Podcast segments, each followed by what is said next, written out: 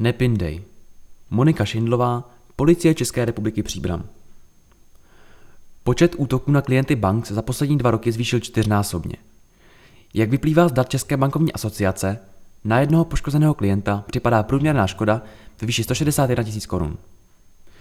U vishingu, neboli případů podvodného navolávání, jsou částky až čtvrtmilionové.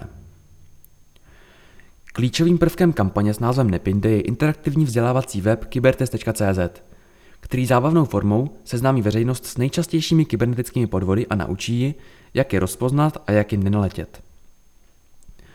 Kybertest má několik variant, které simulují nejčastější podvodné praktiky podle různých věkových skupin.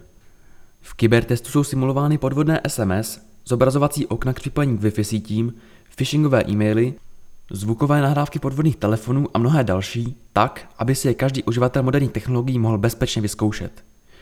Testové otázky byly připravovány odborníky na základě reálných případů, jimiž se podvodníci snaží své oběti nachytat.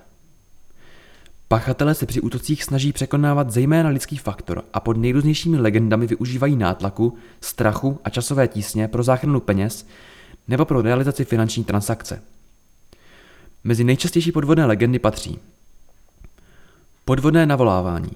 Pachatelé se vydávají například za bankéře, policisty, pracovníky technické podpory a snaží se z lidí pod vlivem strachu vylákat peníze nebo vzdálený přístup do zařízení oběti, který následně zneužije.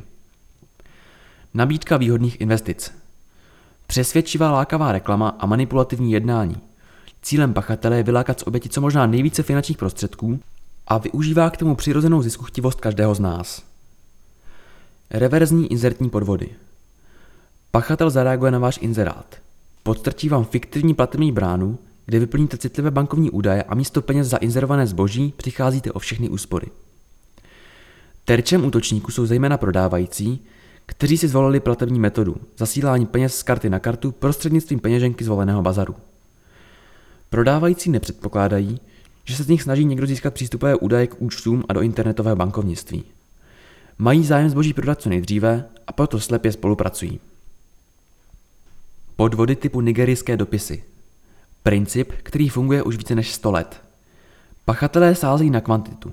Vždy se najde někdo, kdo se nechá nachytat na slibovanou cenu zásilku nebo domělou pomoc. Často zde hraje velkou roli láska.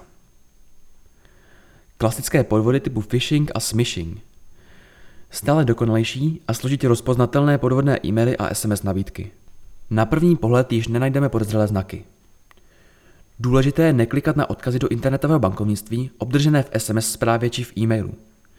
V žádném případě ani nepřeposílat autorizační kódy a za žádných okolností neposkytovat vzdálený přístup k počítači.